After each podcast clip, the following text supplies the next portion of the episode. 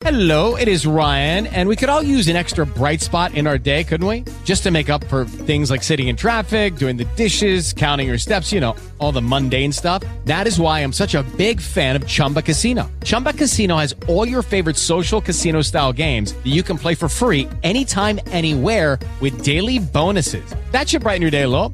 Actually, a lot. So sign up now at chumbacasino.com. That's chumbacasino.com. No purchase necessary. VGW Group. Void were prohibited by law. See terms and conditions. 18 plus.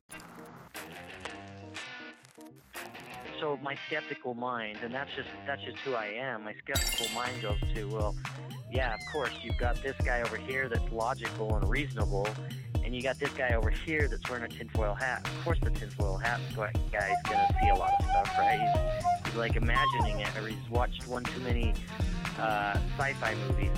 But it's used to help us frame hypotheses for UFO uh, propulsion, power, stealth, uh, weaponry.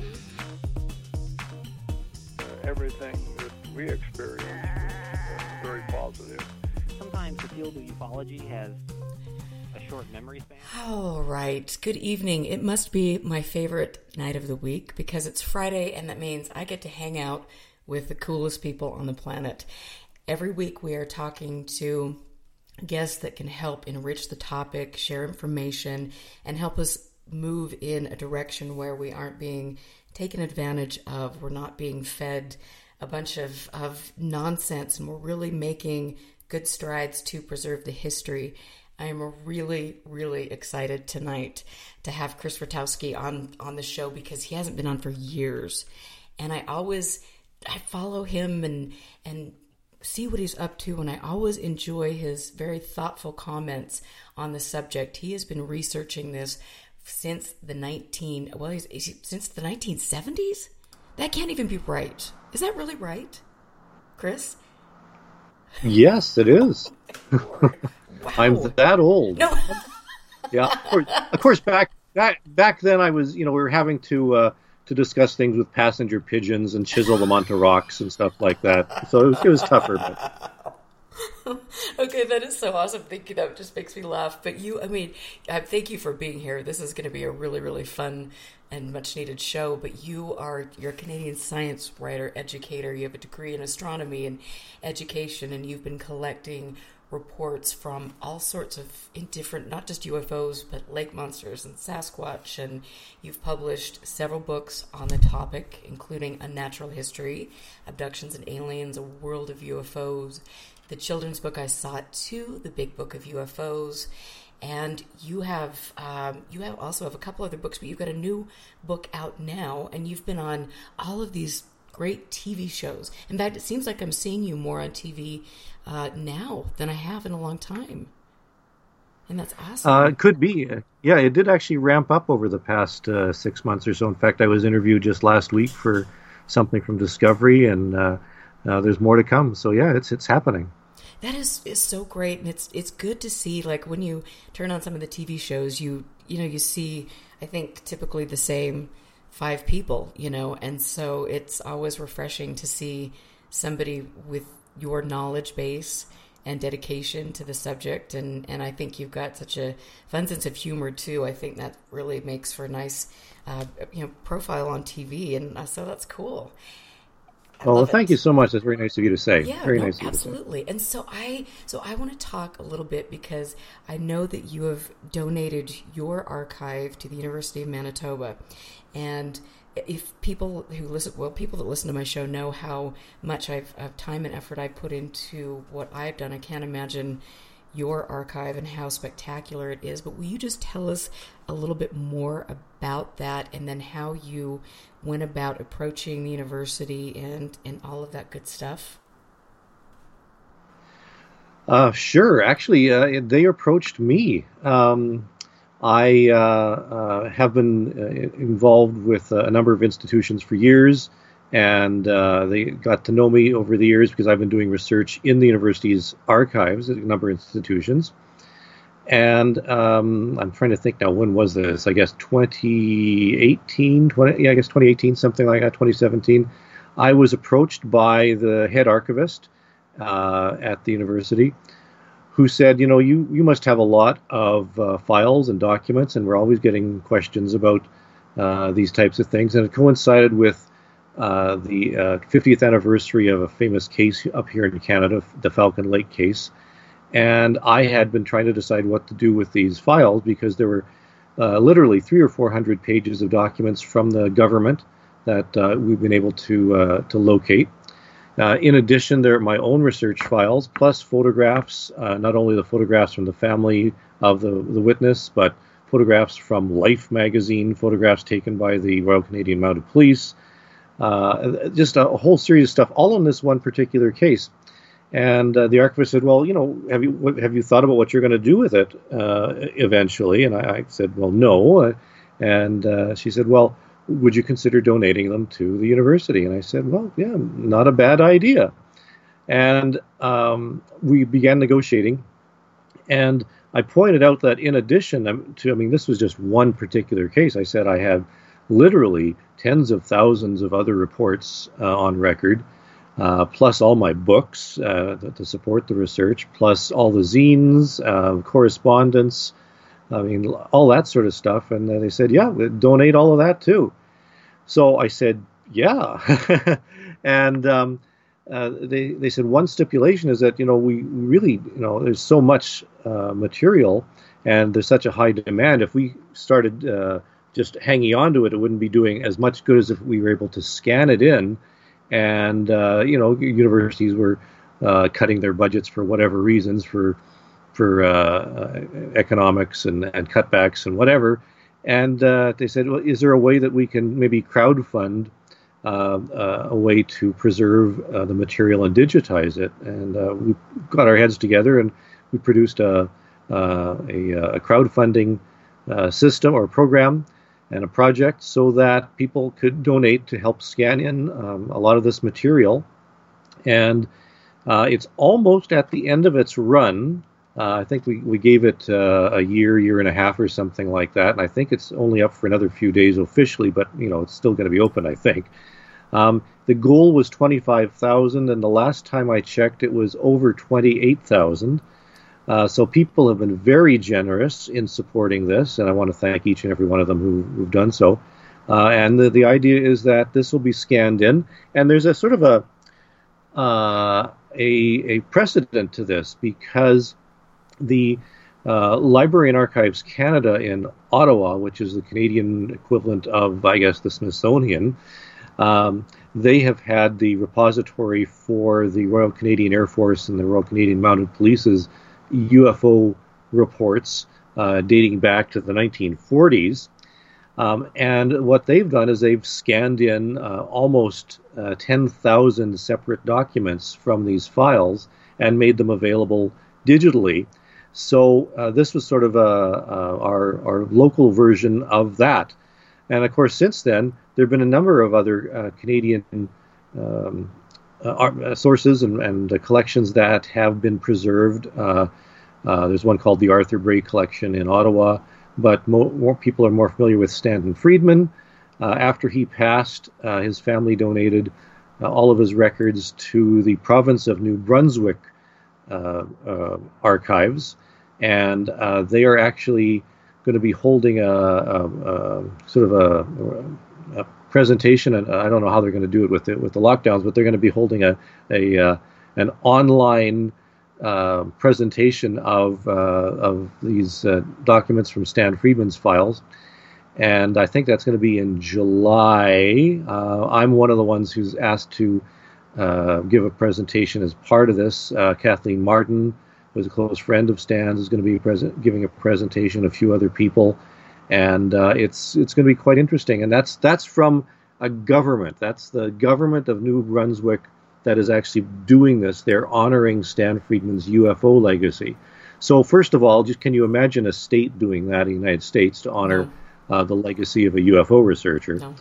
um, and then he, and here in Manitoba, uh, a different province, uh, a, an academic institution is interested in preserving uh, the you know my work uh, as part of a sort of a, a, historical record of what people, uh, not just in Manitoba but all across Canada, have seen. So it's uh, it, it's quite interesting that there is an, a significant interest in in you know real information. Like this is not speculation. These are documents. These are are uh, uh, files on what people and, and reports of what people have seen and the correspondence that Stan has had, I've had.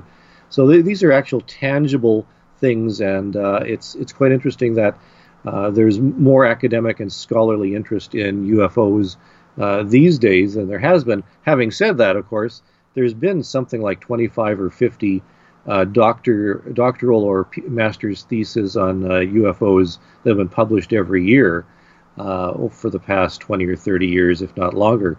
So, I mean, there always has been a, a scholarly and academic interest in UFOs, and this is just the uh, the, the, current phase or, or you know wave that we're going through.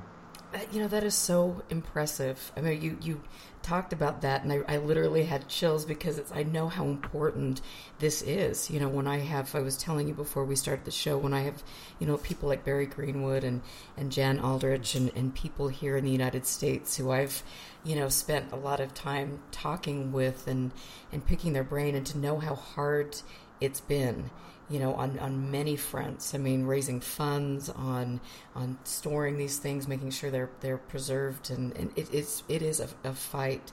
And so, for you to have this wonderful uh, network of people that you know you have really fostered, and you're creating this cool thing, and you're working with the government. I mean, that that is fantastic. Yeah, and I have to, you know, shout out to Jan Aldrich and Barry Greenwood, you know, for for doing such amazing work and uh, and for you for for taking uh, those files and, and documents uh, from them and preserving them uh, yourself. I mean, uh, you know, a lot of this material would be lost uh, if it wasn't for this. I mean, one can only think of Ted Phillips' um, physical trace files, which um, for the bulk are, are actually lost. Um, and he just passed away, I think, just about last year. Mm-hmm. Um, and uh, a lot of his legacy is gone. But I know people are trying to recreate some of it and locate some of it. So, you know, there are there are files. Uh, Hynek files are around. I know that uh, uh, the APRO files are still in the wind somewhere, but I think some of them have been been located. So, you know, they're tracking down a lot of this information is is very valuable, and some people have done a tremendous job at uh, at doing that. And so, what what is the latest that you've heard with the APRO files then? Because that was, I mean, that's been how long have, have people been trying to get their hands on on the, those? Yeah, yeah. The last I heard is that they were um, uh, bought by a, a, a, private group that was supposed to be a, a UFO group, but never materialized, I guess. Uh, and that they were in Chicago. And I, I again, I, I'm not sure. I, I didn't follow it as closely. I I heard that that somehow CUFOS might have been able to locate some of them, but I, I might be mistaken. I, am I'm, I'm not sure what happened to the bulk of the APRO files. Oh, that's interesting. That would be. I know that you know it. it uh, from what I understand, Jacques Vallée had been to uh, the couple that had the files to to their home um, on several occasions and things. And so it is interesting. It's this kind of a behind the scenes mystery. where where are the files and who's getting their hands on them and how how is um, this information potentially going to be shared or not shared? And I know that you have have you know expressed you know feelings over the years about the way we should be able, able to access things and, and, again, another big point for you because you are digitizing these things and they're going to be available. And I, that's just, again, you're, I mean, props to that. That's so cool.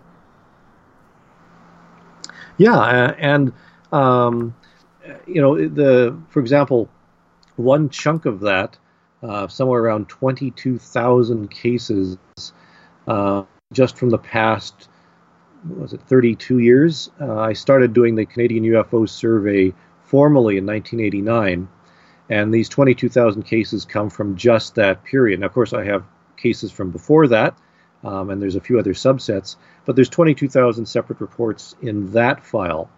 Um, and uh, you know, the idea is that uh, those theoretically could be uh, digitized or they're going to be preserved in archives for people to go through.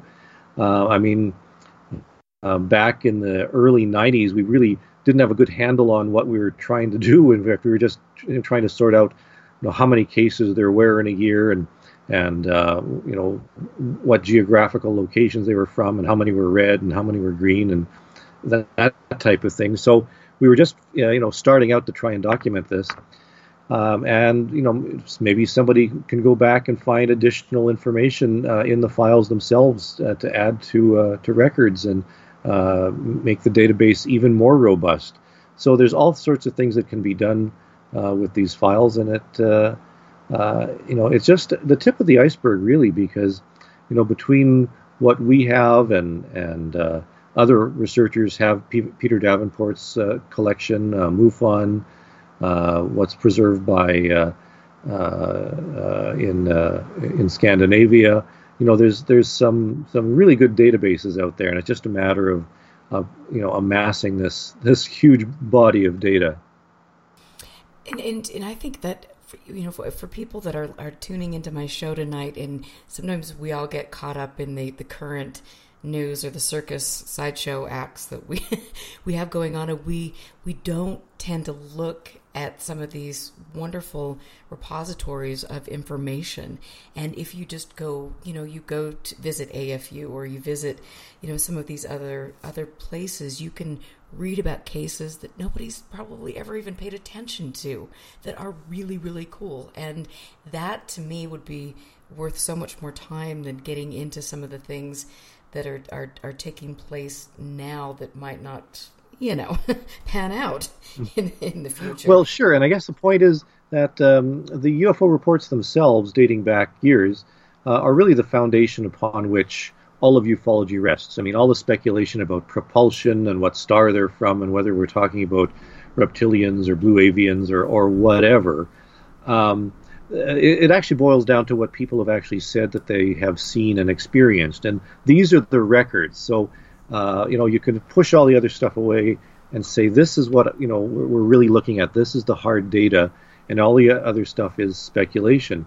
Um, and you know, as far as government documents go, um, you know, we have the things from from the you know the Nimitz and and uh, uh, the, the, the Pentagon videos, and we actually don't have uh, reports on those necessarily. We have some documentation, but uh, I mean, uh, as was stated in the 60 Minutes thing just last week, you know, UFOs were seen for two years every night. Well, where are the reports on those? There must be documentation of those somewhere.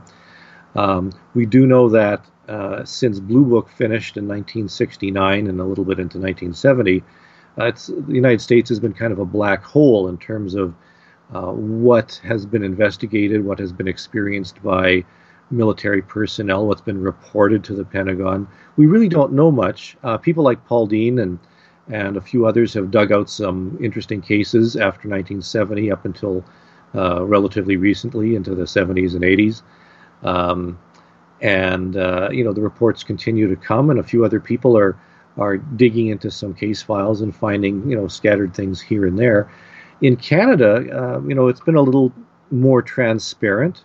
Um, the uh, the National Research Council of Canada, again, which was kind of like the Smithsonian, I suppose, uh, for lack of anything better comparison, um, uh, investigated UFOs from about 1965 uh, until 1995 and all of those files are available. The, the cases, the reports are actually investigated by the Royal Canadian Mounted Police. We found those cases. Those cases have been examined. Uh, as a matter of fact, my next book goes into uh, uh you know more detail on on that type of thing. Um, and uh, but and even after 1995. Um, there has still been a constant trickle, uh, not necessarily a flood, but at least a very trickle of UFO reports from military personnel, from pilots that we continually get, uh, and uh, you know we have uh, information on these. I mean, in fact, the most recent uh, of these cases was uh, let's see here, May the 9th at about four o'clock in the morning um, over northern Saskatchewan. Um, a Delta Airlines uh, flight from Fairbanks to Minneapolis was cruising at 39,000 feet when the pilot inquired as to the identity of traffic well above them and moving right to left. The controller advised that there was no known traffic in the area. The pilot replied that they couldn't figure out what it was either. And we actually have this record that uh, an American Delta Airlines pilot uh, on an American run uh, had a UFO experience over Canada, and the experience is recorded in uh, the Transport Canada uh, files, which we happen to get. So this is something that's happening now. I mean, uh, it's not something that has happened in records and you have to dig them out and waiting for a congressional investigation or a Senate Intelligence Committee to give us these records. This is what's happening now. And we have documentation that UFOs are being seen by experienced witnesses. One would hope that a Delta Airlines pilot was experienced, uh, no matter what you think of Delta. And um, the, um, but you know, somebody with you know, I don't know, ten thousand hours of, of flying time will have seen something and reported it to air traffic control. What do you do with those cases? Um, and it's just a matter of put, piecing together this data and uh, seeing what we got. And so I have to ask you, like, how do we, you know, when you've got, there's so many things flying around now. And I mean, obviously we're developing technologies and, and I'm sure there's a lot going on that, that could be explained by man-made technology. And so how do you, when you've got a pilot that is observing something, I mean, of course, you know, we always say that, and they do, they, they're trained observers, but does that are they be, are they trained in how to identify specific you know drones or some of the other things that would be in the skies now? Oh yeah uh, there's no question. Just because a ufo is reported it doesn't automatically mean that it's alien or completely unidentified. That's a very good point. Uh, in fact pilots are prone to making mistakes just like anyone else. One would hope though that um, pilots with you know 250 or 300 people on board isn't uh, going to be making a a mistake in identifying something that's flying past his plane, endangering possibly endangering the life of, of passengers. In fact, we did have a a case here in Canada in well, I'm trying to remember what year now. This goes back maybe three years, 2018, 2019, 2018, I think, uh, where an airline um, was flying, I think, between Ottawa and Toronto um, and uh, they encountered a uh, an object shaped like um, a, an inner tube, except it was upright, and it was directly in their path. They had to take evasive maneuvers uh, to avoid it, and in doing so, uh, the stewards uh, uh, on board.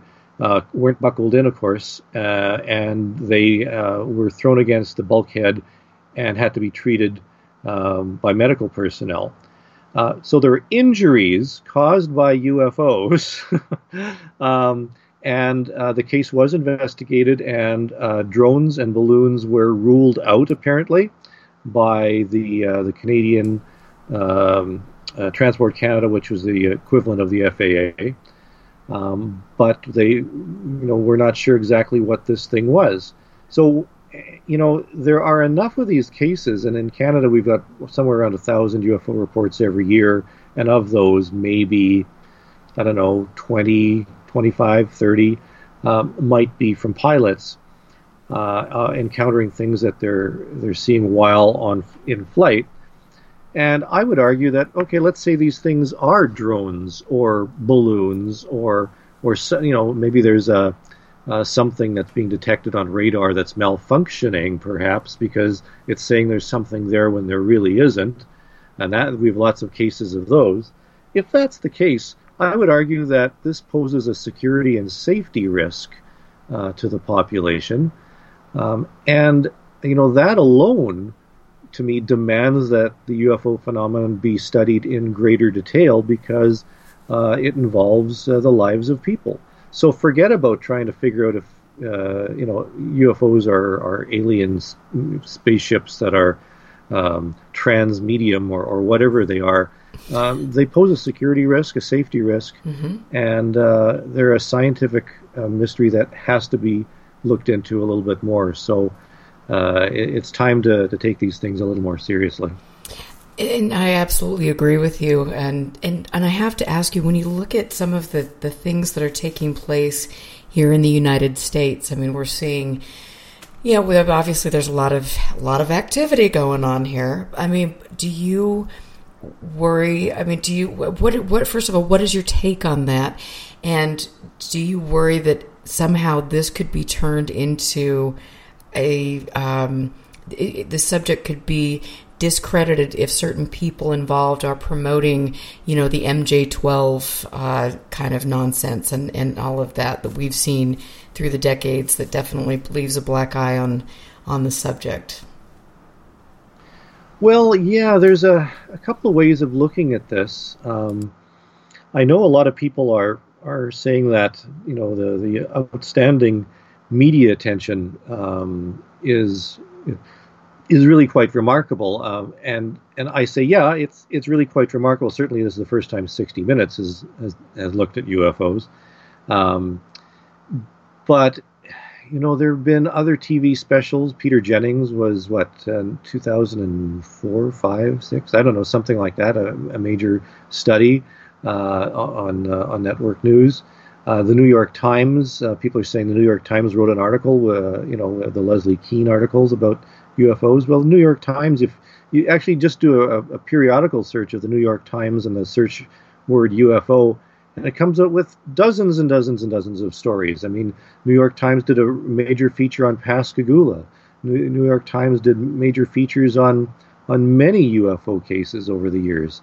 Um, and uh, even when Close Encounters of the Third Kind came out, uh, you know, Allen Hynek was interviewed um, very much by pretty well every network.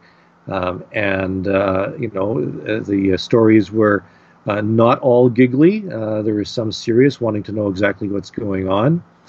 Um, so, you know, there's been a lot of media interest over the years. I mean, during the X Files years, uh, UFO interest was at a peak as well.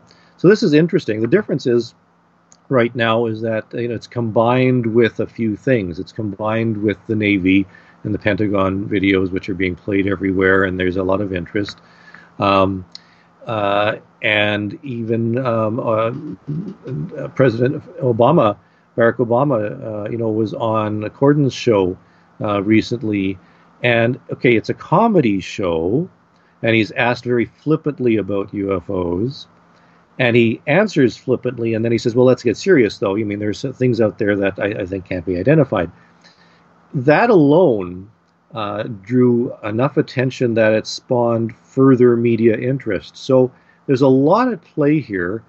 Um, so the media interest by itself isn't new, but the, the combination of all these factors is really uh, driving this uh, almost to a frenzy.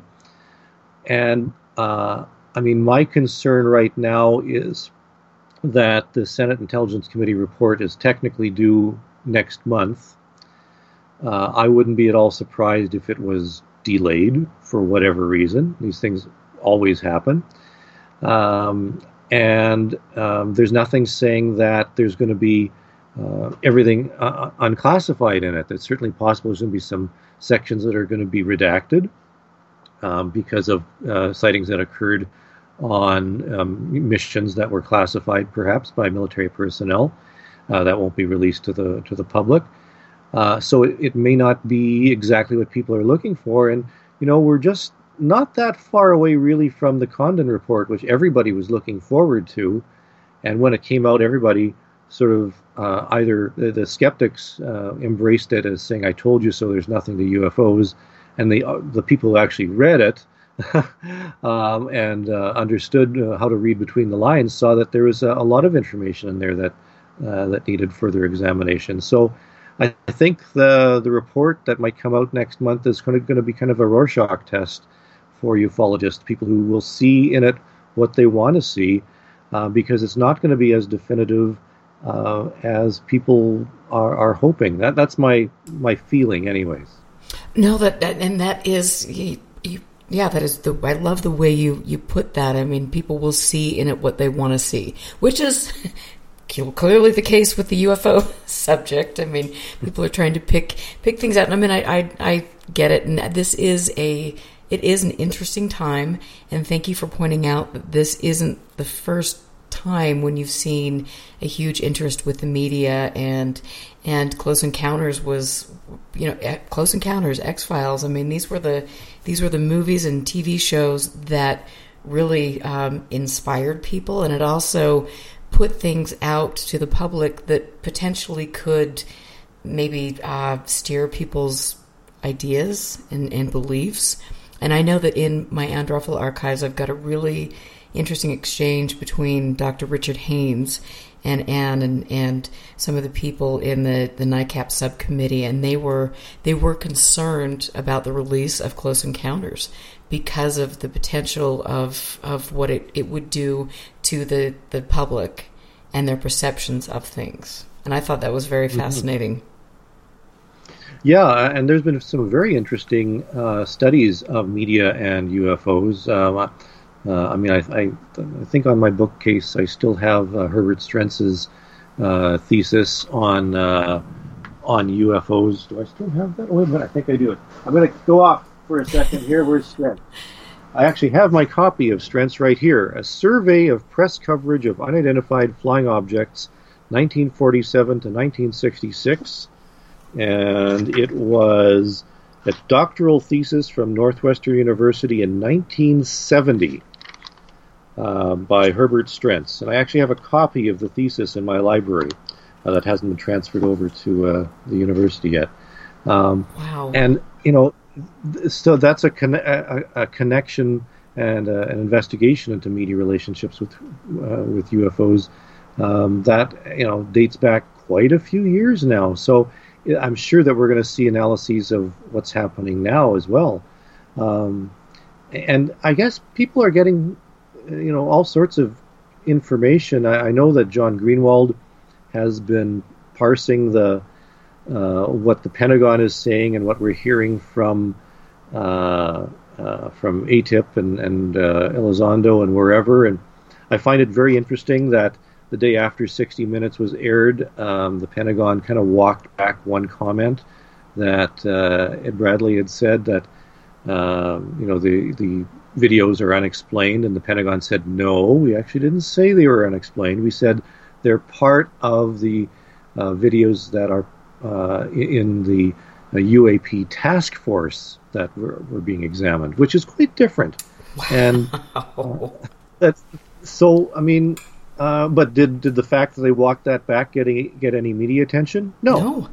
Because the, the narrative is that these are unexplained videos. Now I have to say, I mean, I I don't know what what these videos represent. I mean, I've seen Mick West's analysis, which uh, pretty well every hardcore UFO zealot uh, rejects completely. But by golly, he makes some really interesting points. Mm-hmm. Um, and and by themselves, uh, I know as much as people want to, you know, say that these things are capable of of Mach 17 and and uh, uh, you know 300 G's or I don't know you know some ridiculous numbers and all this sort of stuff. You can't really say that these things in the videos are doing that. What you can say is that they appear to be doing that, mm-hmm. uh, and uh, you know you won't be able to say for sure until you have one of these things in your garage and you're tinkering with it and you're taking it apart bolt by bolt. Um, until that comes, um, you, they they seem to be doing that now you combine that, however, with what the pilots have been seeing, and it was very interesting to see Alex Dietrich come forward and support Fravor's testimony. Um, that yet you had four people in jet aircrafts watching these things fly circles around them. Um, you know that I think is much more important than the videos themselves. Uh, and I don't know what to make of the uh, of the uh, the pilot testimony. But I just read to you pilot testimony from uh, last week of another pilot who had seen something in the sky. So the fact that Fravor and Dietrich saw something, you know, 15 years ago, well, you know, it happens all the time. And I'm, uh, you know, I, I, I, I accept the fact that it's interesting that we're getting these from Navy personnel, but pilot reports are very, very common. And, uh, you know, if that's not enough to uh, pique people's interest, I don't know what is. Exactly. I mean, that's, that's what I'm saying. It's like when you kind of move away from some of the current news and then really dig into other reports and things. I think that's where you know you can find some really good stuff because it, for me personally, looking at some of the things that are going on. I mean, there's a you know a, a group of people who are all connected by you know Robert Bigelow by uh, you know I mean they they have these connections. They're working with To the Stars Academy. There's a, a vested interest and I don't think that that uh, Alex uh, Dietrich I mean I, I think she is I really enjoyed hearing what she had to say that was really I'm sure that must have been um, probably a, a, difficult thing. You know, it is for any pilot coming forward, a professional, uh, to come forward with things like that. But I do think there is, we sh- it, for me, I, I feel the need to be cautious because of specific connections and because of the the fact that some of these people have not necessarily put forth what they have have promised to do and have almost in a way added more confusion to the topic. Yeah, and I, I, think I just saw. I don't know if you've seen it, uh, Erica, just today. This is another Greenwald special that, or maybe it wasn't Greenwald, maybe it was somebody else. But somebody found correspondence um, between Luis Elizondo and Alex Dietrich a month before he left his position uh, in in intelligence uh, to create the, the TTSA. So he was he had heard her story um, and and then uh, you know whether that was it that spurred him to to strike out on his own. That was the last straw. I don't know, but it's it, it's interesting that, that that connection. We hadn't heard from her before, mm-hmm. but Elizondo knew perfectly well who who she was years and years and years ago. That is interesting, and I think you know this. Uh, there there will be more things I'm sure that that come out in in time. Does it? Do you think because of you know, Elizondo has been asked to kind of verify his credentials and his place and you know role in, in specific operations. And and from what I'm understanding and correct me if I'm wrong because it's been a long week but the the only real you know verification that we have is the letter that Harry Reid put out. Am I am I correct in that?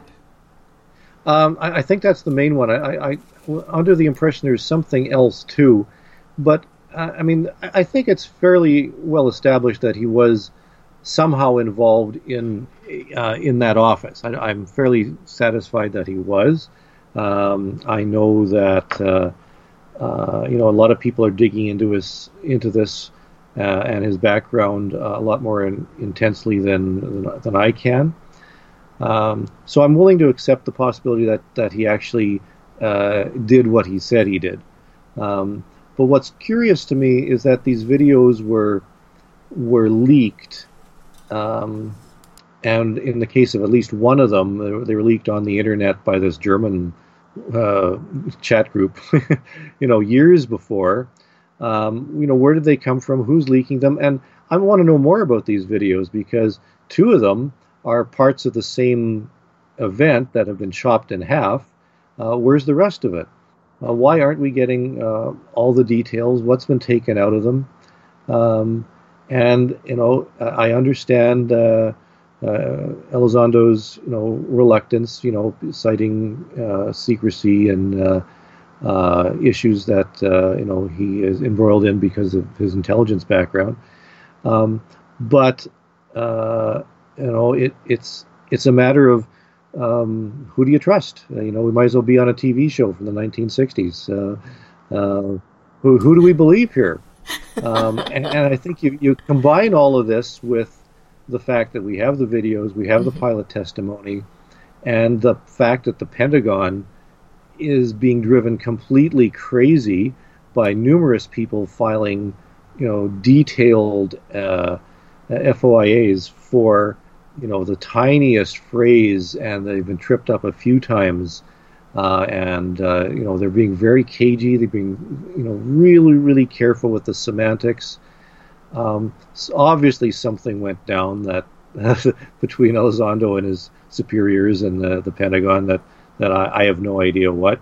Um, but it's it's an interesting mystery, and it'll be interesting to see how it unfolds. Uh, uh I mean, there's these wonderful, you know, people have suggested that it's all uh, for the cash, follow the money. That, you know, uh, uh, s- some congressmen had put forth these ideas to uh, made deals with certain businessmen without naming names, um, and that's where the the funding came from.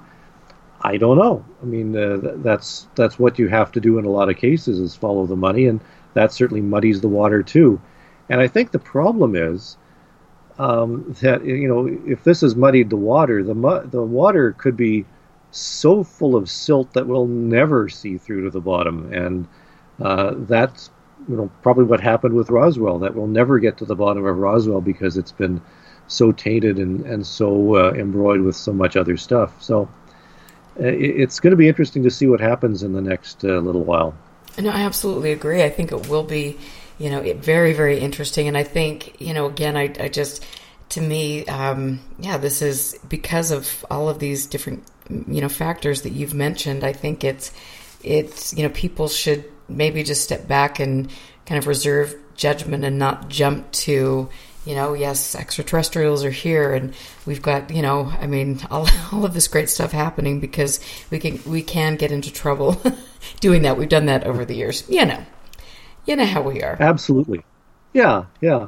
And even things like um, one of the questions that, that I was still get is, uh, you know, with all the uh, interest in uh, uh, in the videos and the Pentagon and every all the media interest, you know, the numbers of UFOs are are increasing, and it's just it's absolutely crazy. The number of reports that we're getting. Well, I mean, your listeners are going to get a scoop because um, no question and uh, Cheryl Costa, of course, uh, found this too that during 2020, the number of UFO reports that uh, were rec- reported and recorded uh, did increase dramatically. Uh, uh, she found them in in her records for states in the MUFON files, and in Canada, we looked at not just MUFON, but MUFON and Davenport and all the, the reports that were filed officially and and to all the various UFO groups. Um, and the number of UFO reports in 2020 was, you know, orders uh, over the the 2019 uh, numbers. Uh, I'm thinking uh, that maybe we're looking at 40 percent uh, more cases uh, than 2019, uh, and in some cases more than that. So yeah, the numbers of UFO reports increased dramatically over 2019 in 2020, but the number of UFO reports recorded so far in 2021, and we've already gone through the first quarter, so we can actually have this data, is way down. In fact, um, uh, in fact, I think I yeah I do actually have this number right here. So for NUFORC, uh, Peter Davenport's group, uh, the number of UFO reports uh, in 2020 for the first quarter was uh, 2,066.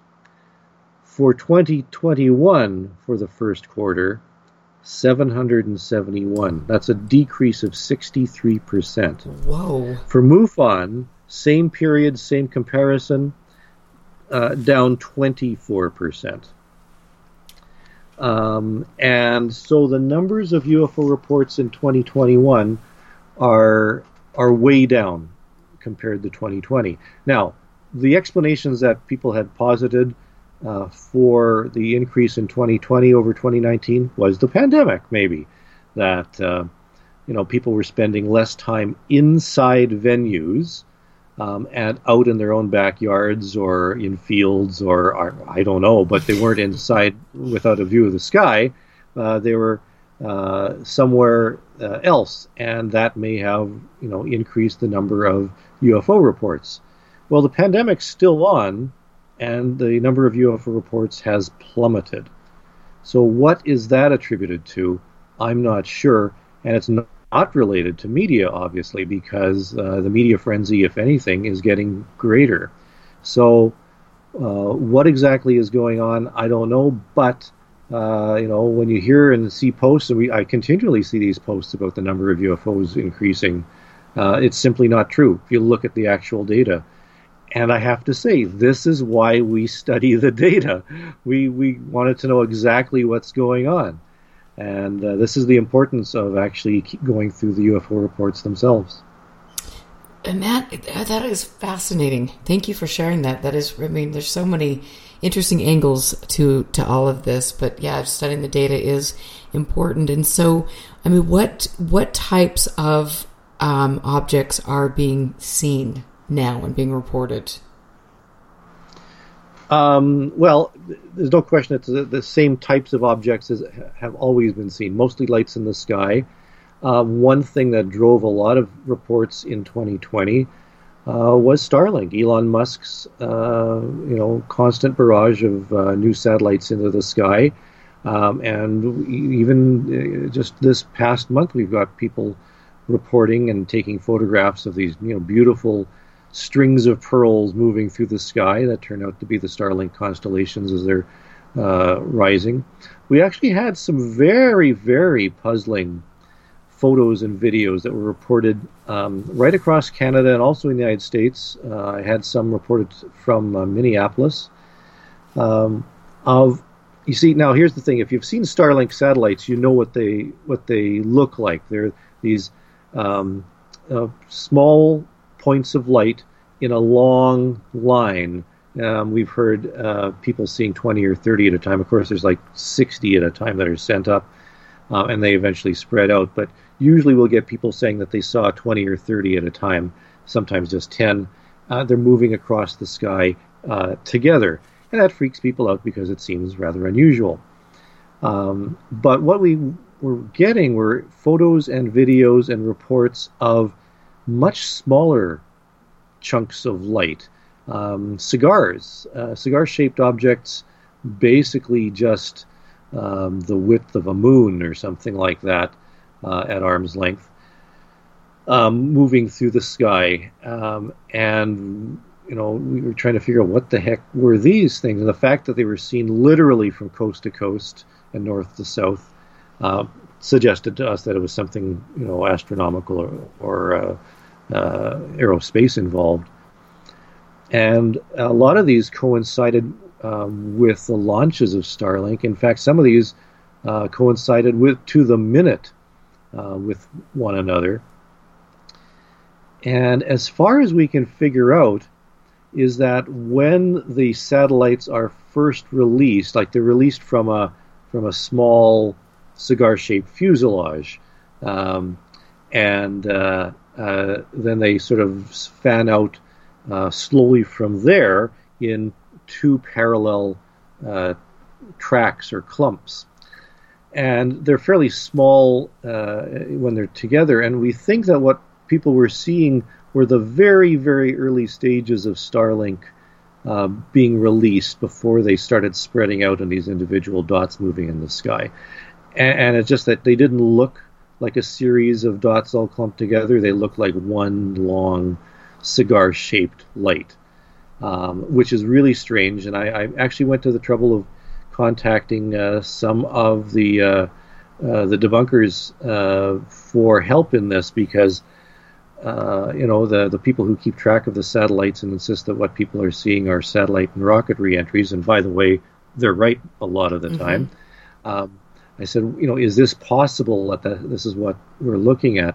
And uh, I've seen since then some animations of what happens when Starlink is released, and it does look a lot like this. So uh, it's another um, IFO that we have to take into consideration when we're getting cases reported from people all over the place. So we're we're continually getting some interesting reports, and uh, sometimes it's quite a challenge to try and unravel what people are seeing.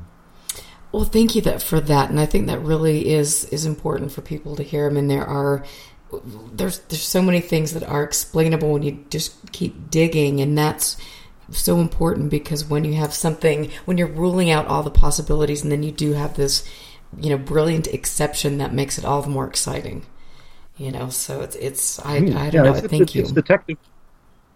Yeah, it's detective work. There's no question that it that we're more like Sherlock Holmes than anything else. Absolutely. And I have a couple questions uh, for you, and I'll ask you one before we go to chat, and then, or one before we go to break, and then one after. But the question is uh, from Peter William Shelley, who was on my show last week, but he wants to know of an interesting example of a Canadian abduction case. Oh, okay. Um, you can answer that after the break. Yeah, why don't I answer it after the break? Uh, before the break, what I can say is that when abductions were just coming into vogue uh, back in the uh, 80s, um, uh, I would have people come up to me after my uh, lectures and presentations, and, and they would tell me confidentially if they they believe that they had been abducted. And I actually enlisted the uh, assistance of a clinical psychologist at at a university institution who we did some uh, work with. Um, and I was asked to form a uh, an abductee support group. Um, so I did actually work with um, David. Oh, why can't I remember his name? The the, the fellow uh, who uh, had published the Bulletin of Anomalous Experience. Um, oh my gosh! Anyways, he not, yeah he not he Jacobs. was, oh my gosh, who was that? That's going to no no right yeah he, yeah, he uh, he was actually a, a psychiatrist um, who uh, uh, who was fascinated with the UFO phenomenon and and uh, published a lot of stuff. He actually was at the MIT uh, thing. Anyways, I worked with him. He told me how to set up a, an abductee group, and I I stuck with the group maybe for a few months, and then I, I just realized it was much better for me to step back from it. Um, but some of the uh, cases that came to light and had come to me during that time I'll relate one or two of them after the break. Okay, no, was it David Gotlib? David Gotlib. There okay, you are. Okay, yeah. okay, yeah, it just came One, back to me because I have yeah, brilliant yeah, guy. Yeah, and I have, uh, you know, again looking, uh, going through the Ann Druffel archives, I have, you know, a series of correspondence between them, and then I also do have that in my my archive. So I'm going to go tomorrow. You've inspired me. I'm going to go in and really dig into those and read them. That's that's cool. Well, yeah, he actually posited a code of ethics for abductee researchers, which of course was completely ignored. uh, yes, yes, I saw that in there, and I was just like, "Where? So where did this? Yeah, where did this go?" Because, as you know, in the in the abduction field, it's it's like the wild west, and I think that's such a It danger, is. you know, because you've got people that have, you know, I mean, uh, whether you know they believe they have experienced something genuine, and I think there there are uh, there are a lot of rabbit holes, dangerous rabbit holes that people could go down in, with regard to that. And I think that people are not super eth- ethical in the abduction world. There, the there are a few out. There are a few out there. Yeah. Yep, absolutely. And I just, I'm so. This is such a great conversation. I'm so excited that you're here. so tell before we go to break just tell everyone uh, you can go to your blog spot which is ufo rum um, ufo you just tell us because um, you for god wow that was so difficult help me lord Yeah. Mary. yeah. So I blog at uforum.blogspot.com. Um, and I also um, uh, post the uh, Canadian UFO survey with the assistance, assistance of uh, Geoff Dittman to survey.canadianUFOreport.com. Um, and in fact, we have, uh, I think he's posted a link there uh, to all of the cases. So all 20,000, somewhere in there. Um, and uh, uh, I'm also on Facebook and Instagram and Twitter and um, haven't done a TikTok yet, but that's probably coming. Well maybe this weekend I'm working on my dubstep. Okay, I'm working on. You definitely have to post that. That could be. Yeah. I you know I was for a, a brief moment in time I was working on a, a little German dance. I went over to, to Germany and and I I wanted to do the Schuhplattler. I have no idea why because I saw a really bad uh, YouTube video and so I practiced it and got over there. I don't know why I'm telling you this story, but I I attempted to impress people with my Schuhplattler and I was informed that that was actually a, a dance that uh, virgins who live in their mom's basement. anyway, I don't know why I needed to tell you that. It's just one of those things. Thank you for listening and letting me letting me share that really interesting experience. But on that note, It was. it was. It, it, it, and I have got video of it. Maybe someday that will make its way to the internet. Probably not. But anyway, thank you for being here. We are going to take a break, and I want to just get, tell everybody in chat. You guys ask great questions. I love all of the people that that listen to my show and have a good sense of reality, and we're definitely moving through a lot of interesting information, disinformation, uh, you know, delusional thoughts from people. And so I love having the guests that I have on the show to help impart good knowledge and critical thinking. You can go to ufoclassified.com to support the show. And thank you all for all of you that do help keep me on the air. So thank you. We're going to take a quick break and we will be back.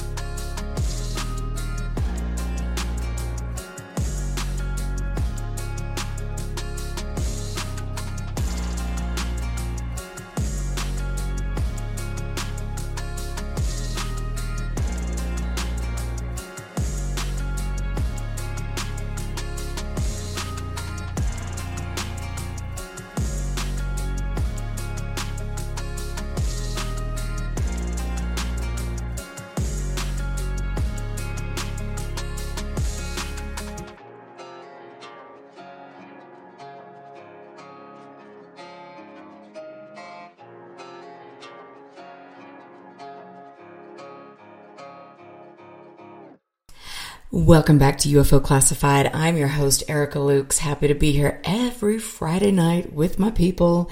This is so much fun for me. And as most of you who listen to my show and follow my work know, I am pretty relentless about getting information, collecting information, getting it out to the public, and also trying to shine a light on some of the deception that we see that has really tainted the, the subject and will eventually keep us going in circles, which is not where I want to be. I know you probably don't either. So thank you. And, and Bill, thanks that uh, on the comment about the music, it was a TNT. It's a song called Blue Steel. And I do. That was that was very nice. So, um, anyway, I am back here with Chris Rutkowski from Canada, who is is it has so much respect from people in the community, people who have been researching this for a long time. He is has just gifted his archive to the University of Manitoba and is working very hard to make sure that this information is available to the public, which is so cool. He has written many books on the topic, and we're going to talk a little bit about those in a bit. He's also appeared on Unsolved Mysteries, UFO Hunters, The Paracast, uh, Discoveries, Close Encounters, and A&E's The Unexplained. And so he is also, which is super cool to me. Uh, he is president of both the Winnipeg Science Fiction Society and the Winnipeg Center of Royal Astronomical Society of Canada, and that is, I mean, that's yeah. I mean, like honestly, do you have like free time at all? Okay, cool. but at least you're having fun, though, right?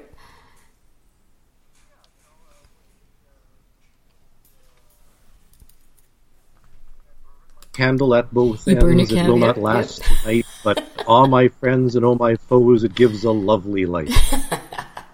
And I that's uh, I like that. And so I have to ask you, and then we'll get back into the the question about abductions. But I mean, does has your family been supportive of you over the years? I have to say they have. That's awesome. Um, they have been uh, very, very supportive. Uh, in fact, my wife uh, has attended with me uh, at a number of uh, UFO conferences and uh, uh, helped uh, uh, man book tables. And uh, actually, it, I think it, uh, it was a Paracon, the last Paracon that Stanton Friedman did before he passed away. Um, she and I went down there, and uh, he was giving his lecture uh, and uh, he wanted me to attend as well. So she ended up selling his books as well, Oh. and uh, and having having to field all sorts of questions and and things like that. So sure, her knowledge is uh, is very significant in this too, and uh, through osmosis, I suppose. Uh, but yeah, but in, generally the family's been very supportive. My uh, my daughter kind of rolls her eyes about you know yeah, there's another TV crew coming today, know, that sort of stuff. So. Yeah, I can relate. I think my daughter's just like, do not talk to me about this. And the only time she'll even bring it up is if, if somebody is, you know, oh, I saw your mom on, you know, Ancient Aliens or I saw, you know, so it, it is funny to see their responses. But that's awesome that your wife has been such a supportive influence because you definitely, in a subject like this, you need to have people who, who support you because it's, you know, this can be different for a lot of people. Oh, it's it's absolutely, and this is great because right now uh, I'm talking to you rather than doing the dishes. Hey, you know what the priorities are. You know, Well, you get a pass tonight, so that's a good thing. oh, I love it. So I so let's get back to the abduction thing because you mentioned and I thought this was very interesting that back in the 80s that is when the abduction phenomena really became that in vogue and I think that is interesting. So let's just continue with the abduction cases in Canada. Yeah. I mean, you know, we certainly had uh, cases before. You know, Betty and Barney Hill in the '60s, but it just seemed that the abduction phenomenon really started taking off in the in the uh, '80s and into the '90s. Um, and uh, uh, as I mentioned before the break, uh, I had sort of been asked by some of the people who had come to me. They were looking for people like themselves, and uh, they were they thought they were in isolation. And are there other people like them who've had experiences?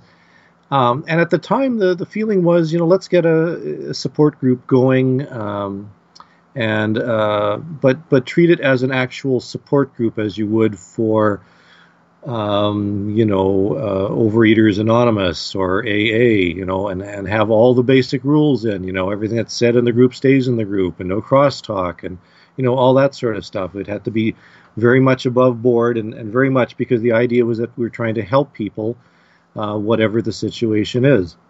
So I did that for uh, a little while. I facilitated that and then stepped back because it really was evolving uh, in a lot of interesting ways. Um, and um, for reasons I could get to after I talk about some of these cases, uh, I did step away uh, for some what I thought were pretty good reasons. Now, the one case that really comes to mind um, is that actually goes back to Stan Friedman um, when he was up. Uh, he used to stay at my place, by the way, when he was up in Canada. And back in 1988, uh, he had given a lecture, and uh, I was in the audience, and um, people wanted to tell tell him about their experiences that happened up here. And he said, "Well, you know, don't tell me, tell Chris Rutkowski." And they had me stand up, and um, then after the lecture, and everybody was filing out, this one guy was sort of um, holding holding back and didn't want to come, and finally he was the last one to leave, and he came up to me and he said, "I didn't want to say anything." Uh, you know, but I think I've had an experience. Can I talk to you sometime? So I said, yeah, sure. You know, you, know, here's my number. You know, we can figure something out. And uh, it was a while before he called me, but we eventually did set something up, and I did uh, meet with him. And he had a, an interesting story. He said the the most vivid of his memories came from uh, November of '87, and he was in his bedroom, preparing to go to sleep, and he had sort of been reviewing the day's events. He'd been meditating. Uh, he was in bed with the lights out. He was laying on his back, starting to drift off to sleep. And after a short while, he became aware of a presence of some sort, which seemed to be in the area of his closet or towards the closet door. And at the same time, he felt a tingling sensation. He felt he was paralyzed. He couldn't move uh, except moving his eyes. And he felt this presence getting closer to his bed. Now, he, he couldn't remember seeing the entity completely. Um, he did have the uh, distinct recollection he could see a face, and it had approached to not more than a, a, foot in front of his eyes. And when I asked him to draw it, um, he he didn't draw the classic gray at all. It was sort of a sort of a, a round faced thing uh, with uh, wrinkly skin, slit like eyes, thin mouth, and he had some sort of helmet on it. Um, and he remembers feeling that uh, whatever was was happening to him had something to do with this this entity, this creature, and he had something to do with his memories. And eventually, after a few minutes, it seemed to fade, and that was the experience. Now, it was bothering him because he felt that there was something he was missing, and so uh, I started working uh, with him a little bit. I was very curious about this, and I um, had known somebody who was a, uh, a, clinical psychologist, not a hypnotist as such, but a clinical psychologist who actually um, worked with police on hypnotic regression for criminal cases. And um, I, I mentioned this to him, and I said, "Would you be interested?" And he said, "Well, of course, it's not it's not that simple. You don't just hypnotize people, and and uh, uh, the idea is that uh, if this is bothering him, and this this fellow uh, who had come to, he, he was actually uh, had a lot of anxiety. He was very very nervous. Um, he felt that he was being watched and monitored by whatever had had come to him. It, it was actually at the point where it was it was actually um, causing him to be fearful to go outside. And because it was causing him distress, the psychologist said, well, yeah, it's worth a try, even just for the sake of relieving his stress. I mean, the idea we're trying to help somebody come through these this, uh, these feelings of anxiety. So um, we set up, and uh, uh, uh, the first first couple of sessions, of course, were not hypnosis. Uh, they they were um, just basically counseling, uh, getting to know some relaxation techniques and so forth. Um, and I was not part of all of these because, you know, um, this is patient uh, doctor confidentiality and, and so forth. But um, this guy did agree that when the hypnosis session did actually occur, that I would I could be present. And it turned out that because this was a, a clinical psychologist, um, there actually was a room with a two-way mirror that I could be on one side and uh, and watch and listen uh, during the uh, the actual hypnosis session. So after some time, it was felt that it was time to give it a try, and the clinical hypnosis hypnotist um, started working with him, and I was in the other room um, and listening and watching, and um, the the clinical psych, psychologist um, managed to put him uh, under, and under hypnosis, this uh, this fellow described his experience, and some details did come out that hadn't been realized before. He now recalled seeing the entire body of this this entity, not just the face, um, and uh, it was sort of like a like a uniform of some sort, um, two arms and two legs, and in its hand, one of its hands, uh, as it approached, was a rod with a light on the end, and as this creature was approaching uh, the the uh, the abductee in his in his bed, his anxiety increased and increased more and increased more, and uh, the, this creature uh, you know approached him, and this light on on the end of the rod got closer and closer, and when it touched his forehead, he had such a violent and painful reaction. Um, he actually jumped off the uh, the couch and had to be restrained and, and calmed down again. And then in our sort of debrief after, this clinical psychologist said that he had n- never had such a violent uh, reaction from somebody while under hypnosis, and uh, whatever had happened to him was very, very traumatic indeed. Um, and of course, this fellow did have um, other experiences after that, um, but uh, this was, I think, uh, either not the last, but you know, almost the last time that we had worked with the clinical psychologist in this particular case. But he did continue to stay in touch with me, continued to have a number of memories and experience come to light. Uh, some about him being taken uh, from his bedroom um, on board a craft through the solid walls of his uh, home uh, and so forth. Um, but he felt, he continually felt that he was under observation and these this entity or entities were monitoring him and they they you know uh, were really in control of his life to the point of where he actually attempted suicide because um, he had no control of his life according to his uh, his viewpoint at that point, um, and had to be hospitalized. And that really made me uh, realize that the last person who should probably be involved with an abductee is a UFO investigator. Because, uh, I mean, we were working with a clinical psychologist who had lots of tools and experience in this regard. Uh, I actually majored in psychology in university, and this was way beyond anything that I had, had ever uh, encountered. And I realized if people are experiencing trauma like this and uh, are attempting suicide, um, that it should rightly be not in the realm of ufology whatsoever. I, I, I think that uh, I would rather see um, professional uh, psychologists and psychiatrists work with people not because they're quote crazy, but because some of the trauma and anxieties and emotions and feelings that are involved with these experience experiences are so intense and so profound that uh, somebody who goes through a you know a two week field investigators course with a UFO group probably isn't qualified to to rightly help that person. And uh, from the physician's standpoint, um, at first do no harm. And I think it's very important for individuals to get uh, professional help to help them overcome some of these anxieties and, and feelings uh, uh, and uh, go through some therapy because, uh, you know, we're talking about the lives of people here.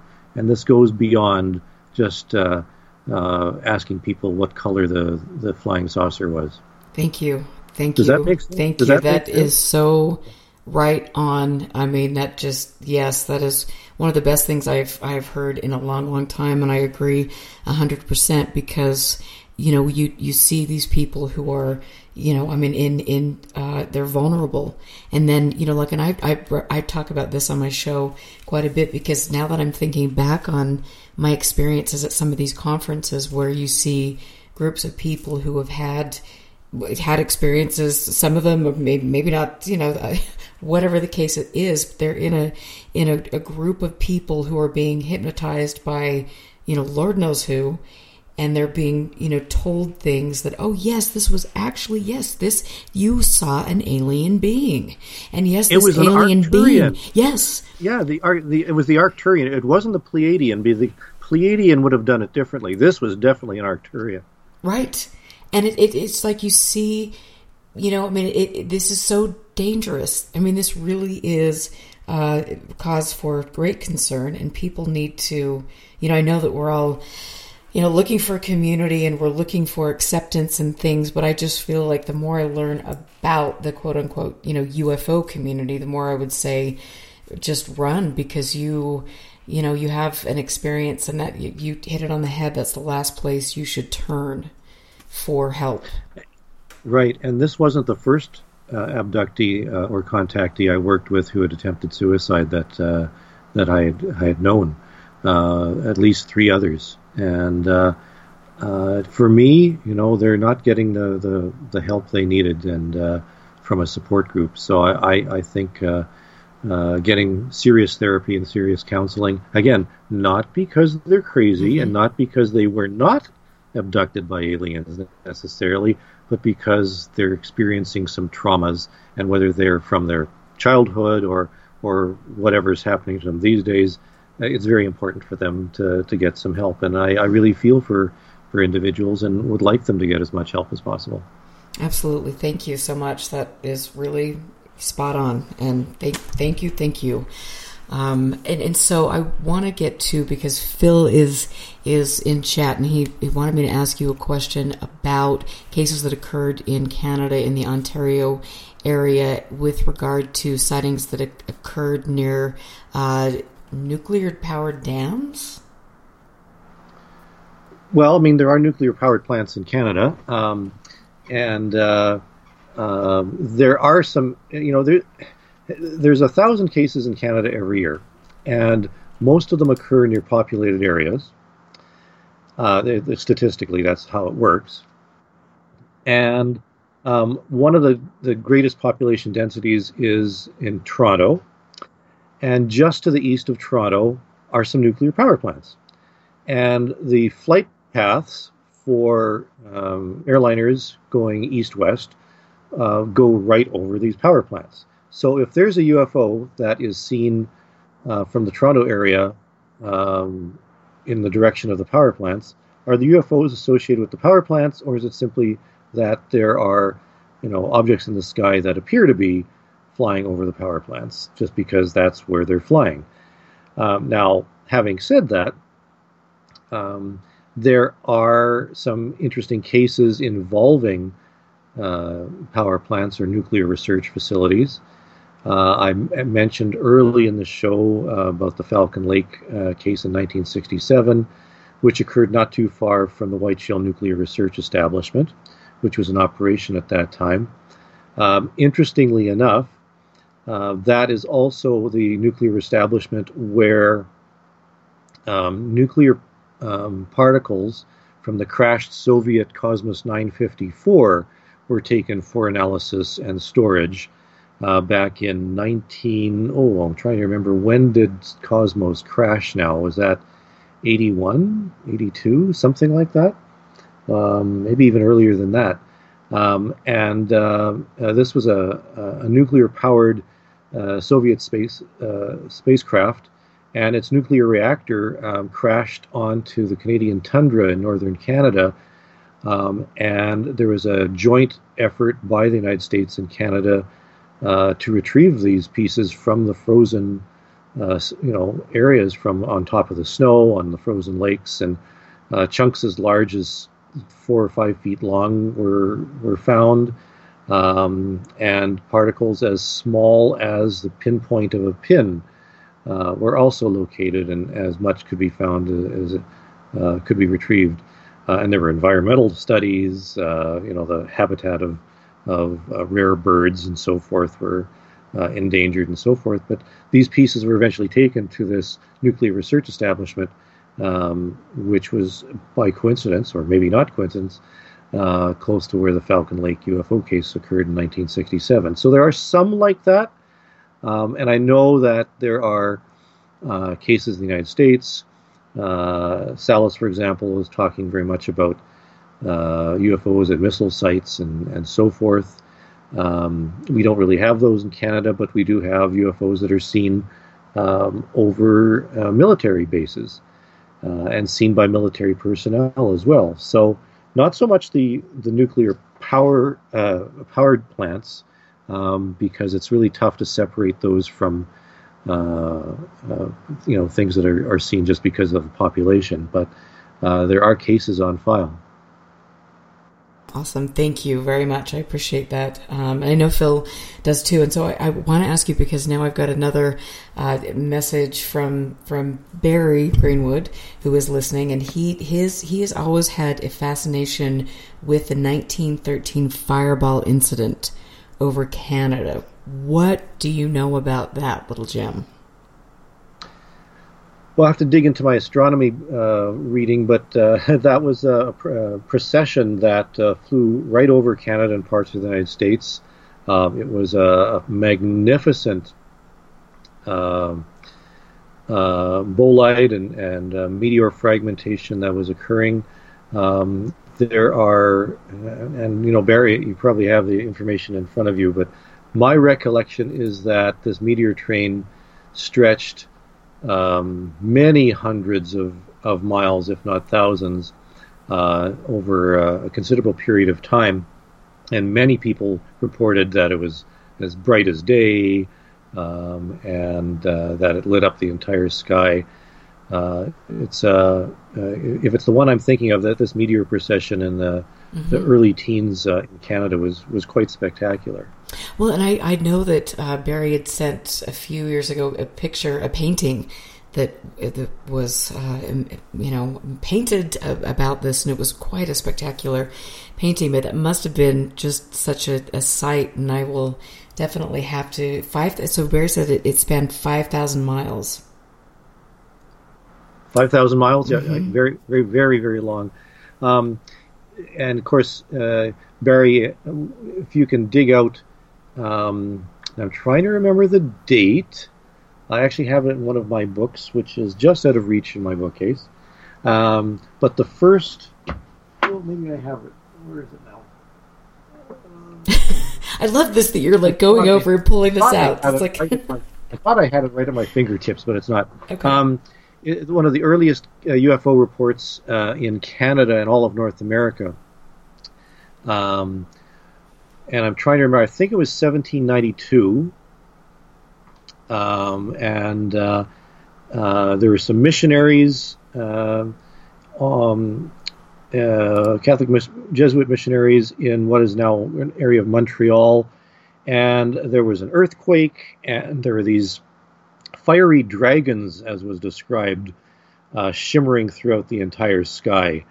Uh, it was quite spectacular, and uh, it was recorded in the uh, in the diaries of uh, some of these uh, these Jesuit individuals um, back in the 1700s. I mean, it might even be 1600s. Barry might have it have the information handy, but you know, if you look historically, there's been some spectacular events that were recorded. The ver- the first one that um, that I have some decent documentation on was I think 1796, 1792, 96 uh, in northern Manitoba, where um, an explorer by the name of David Thompson was with the guide, um, and uh, um, in uh, uh, a very isolated part of Canada in the winter, and this object was seen to move through the sky, um, and I think the phrase was that it was dashed, it dashed to the surface of the ice like a sound of of uh, molten fat, and uh, just sort of splat. And uh, they went to look on the surface of the uh, ice and couldn't find anything. But uh, it really impressed this explorer who recorded it in his diary. Uh, so, I mean, it just it, it- there's lots of testament that uh, the UFO phenomenon has been with us for a very, very long time, and uh, you know, people uh, go into the ancient astronauts thing and uh, can find things going way, way, way back. But even in historical, relative historical times, when we can look back on diaries and, and records uh, that show that uh, relatively modern times, the, the objects seen in the sky uh, have been documented as well. Isn't I, I, this is the, the cool part about this? I mean, sometimes you get so at least I do get you know so involved with some of the uh, some of the things that are going on in the world and of ufology and the people. It's like you just don't focus on some of these really extraordinary uh, cases, or you know, I mean, just the, the history of of things like this. And I love that. That is amazing. And so I want to ask you now because I've got another question in chat about Men in Black cases in Canada. Mhm. there have been some. Um, uh, nothing to me.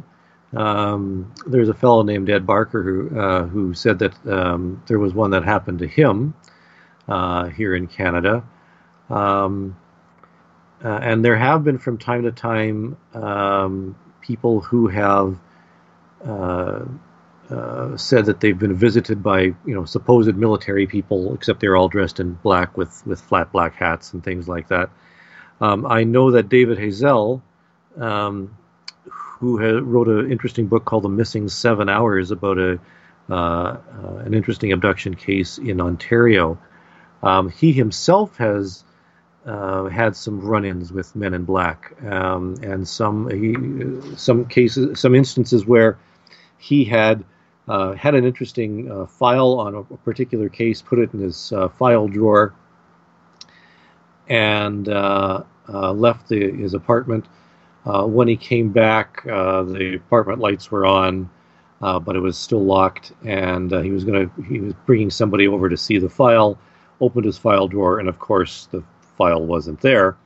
Um, and uh, he was was very very upset and, and uh, uh, concerned about what was going on. And uh, there was the suggestion that there was a person dressed in black hanging around uh, the area and keeping track of him, parked outside his uh, his home and that type of thing.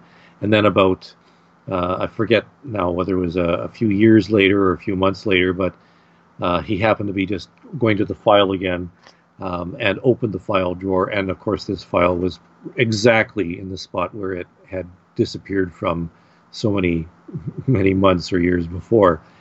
And, uh, you know, this gave rise to him thinking that uh, perhaps he was being monitored or watched, or the men in black themselves were uh, keeping track of him. And uh, so, yeah, we have had cases.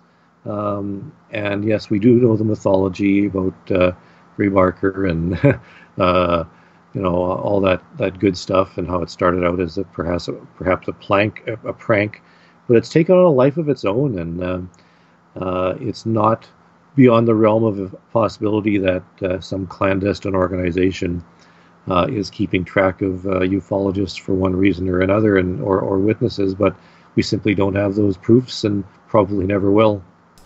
Well, it is interesting because I I have heard uh, from various uh, places that um, Robert Bigelow actually had somebody on his his that was employed for him, uh, Gary Hernandez, who was who was paid to by his uh, account apparently to to become a man in black to come in and mm. kind of sweep up information and you know dress the part and and and things and so that's interesting i'll have to try to find find out more information on that but i've definitely heard that from different sources and it's like uh, you could see how some of these these things ideas that have been seeded into the population how they could be used as a as a cover for other other things yeah yeah uh, i strongly recommend people reading gray barker's book Yeah, I need to read that again. It's just been it's been so long, and there's so many books to read on the subject. But Gray Barker really was an interesting fellow.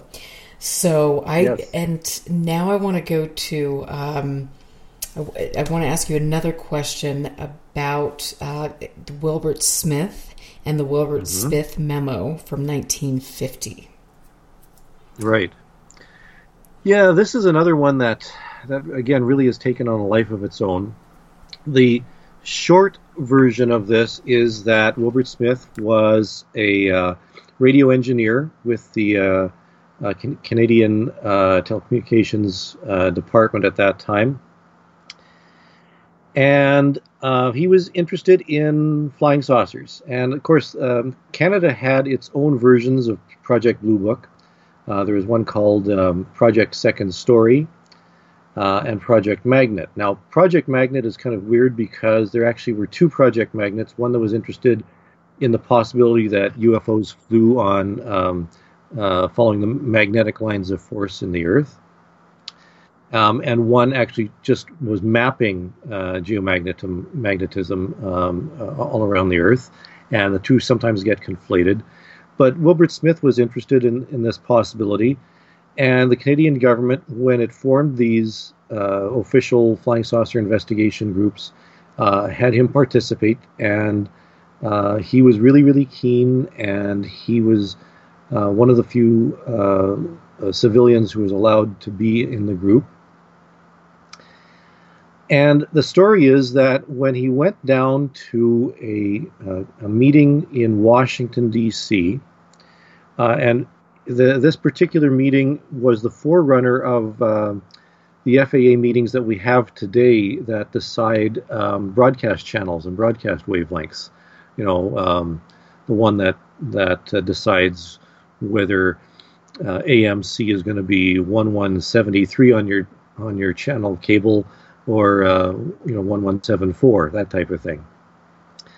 Uh, and uh, back then, um, you know, he had gone down to represent his telecommunication telecommunications department, and while down there, he had met with, and this is the way the story goes, um, some of his uh, counterparts and associates uh, who gave him information about flying saucers uh, to the effect that um, they were the most highly classified uh, topic in the United States government.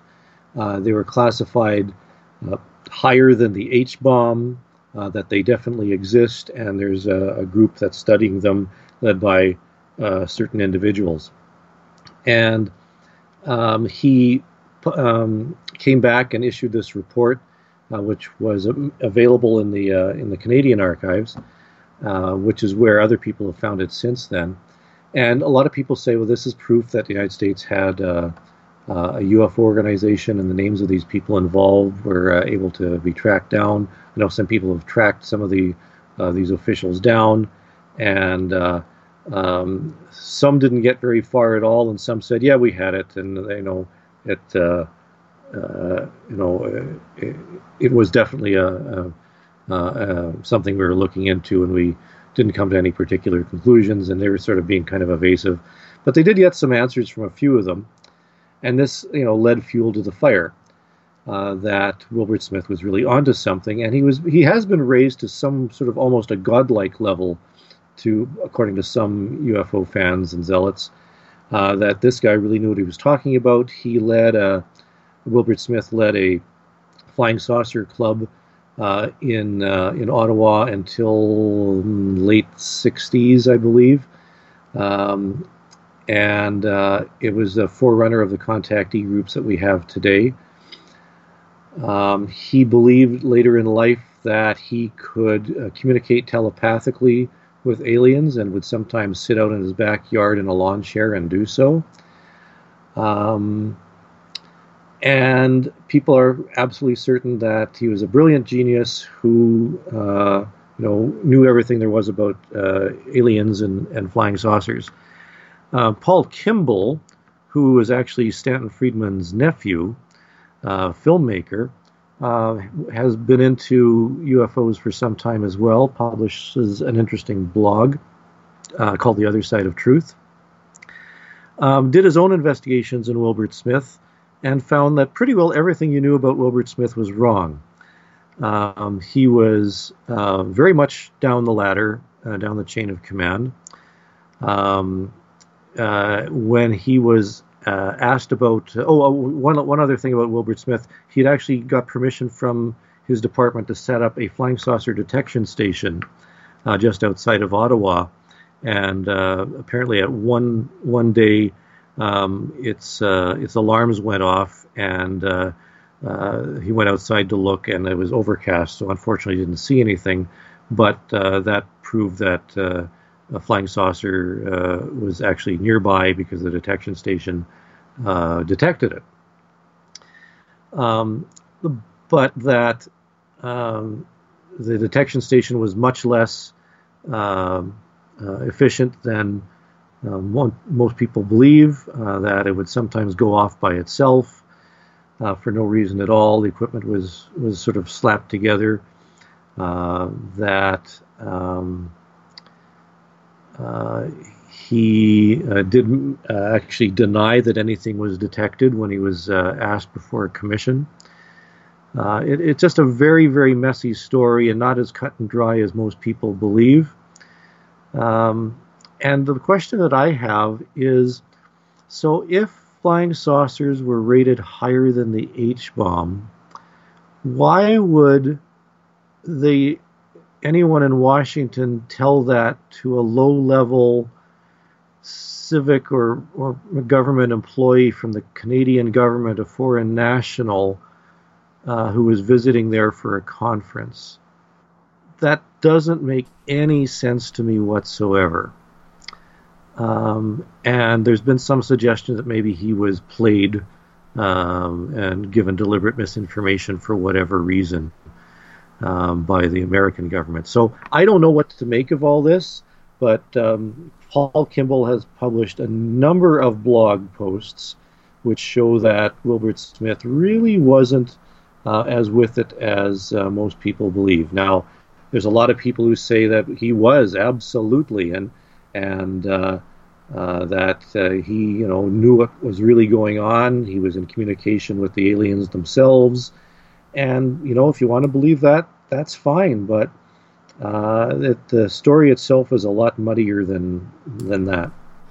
And, again, another brilliant point that you've made is it, why why if this was going to if this was really happening and this was more uh, explosive than the H bomb, I mean, why in the world would there be somebody like that disclosing that information? And I look, I compare that to the modern day, you know, uh, scenario where you've got, you know, uh, somebody like Jeremy Corbell, who is the new uh, voice of, of disclosure and, and things. And I think, well, that doesn't make a lot of sense to me, but that's my own personal yeah, opinion. Well, even, but, you know. Yeah, even Paul Bennewitz, the Bennewitz story where, you know, he was deliberately played by Doty and a few others to, to uh, you know, to be driven basically crazy because of the the misinformation they were feeding him. You know, there's some strange stuff going on out there. There is, and let's talk a little bit more about that because I would love to get your your ideas uh, on the Bennewitz case. I've had you know Greg Bishop on and um, uh, Christian Lambright and different people over the years to talk about that. But tell us what what you've learned and what your thoughts are on what happened with Bennewitz. Well, you know, I, I have to admit, you know, I don't know much about the case. I I uh, I've never investigated it myself. Uh, I read about it. Uh, I've seen some versions of it that have been posted.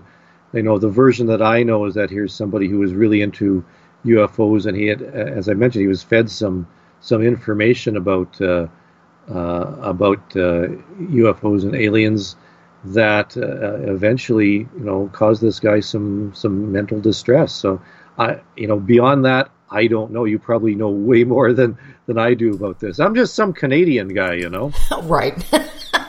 You're a Canadian guy that knows a lot. I mean, and that's what I love about you, and I love I love following you and seeing what you have to say because you do know so much, and you're so uh, grounded when it comes to putting forward information. In fact, I I have to go back to the the first conversation that we had, which was oh my gosh, it must have been seven or eight years ago, and I was much more um, I guess you would say, kind of a true believer at that time, and you were, you were, you know, you you tried to keep me grounded or pull me back down, and give me good information. And I, I always, I look back at that and I just smile. My, how times have changed. But thank you for for doing that for me. yeah, ufology certainly evolves, doesn't it? Um, you know, you can. I know some people started out as true believers, and then they became skeptics, and there's a few people who started out uh, some has some doubting Thomases, and they're they've gone the other way. Uh, and uh, you know, I try to maintain contact with uh, people from a variety of viewpoints. Um, I mentioned about the uh, uh, the satellite or, or, the the um, Starlink issue. Then I've been in contact with some skeptics and debunkers. I mean uh, at at UFO conferences, I've sought out uh, Robert Sheaffer and and uh, hung out with him. Um, I you know get uh, direct messages from James Oberg now and then from time to time, um, and uh, uh, I'm on Tim Printy's hit list, but that's another story. Oh. No, Phil Plait's hit list. Phil Plait's hit list. Tim Tim actually has and I have actually gotten along pretty well, and he. Um, uh, he's you know been very kind to me in the Canadian UFO survey and found some some errors that I, that have been crept into some of the stats and stuff like that. So Tim's actually been pretty good, uh, but Phil, Phil Plait has called me out a few times. And I don't um, know who um, Phil Plait is. I should know these things. Oh, oh, he's a he's a very very ardent debunker along the lines of uh, uh, Bill Nye the Science Guy. Um, uh, very very much of a popularist and uh, a very interesting fellow, very much of an interesting fellow. Um, but yeah, I, mean, I try, and I think people eh, like Mick West. People are really down on Mick West. Like poor Mick West.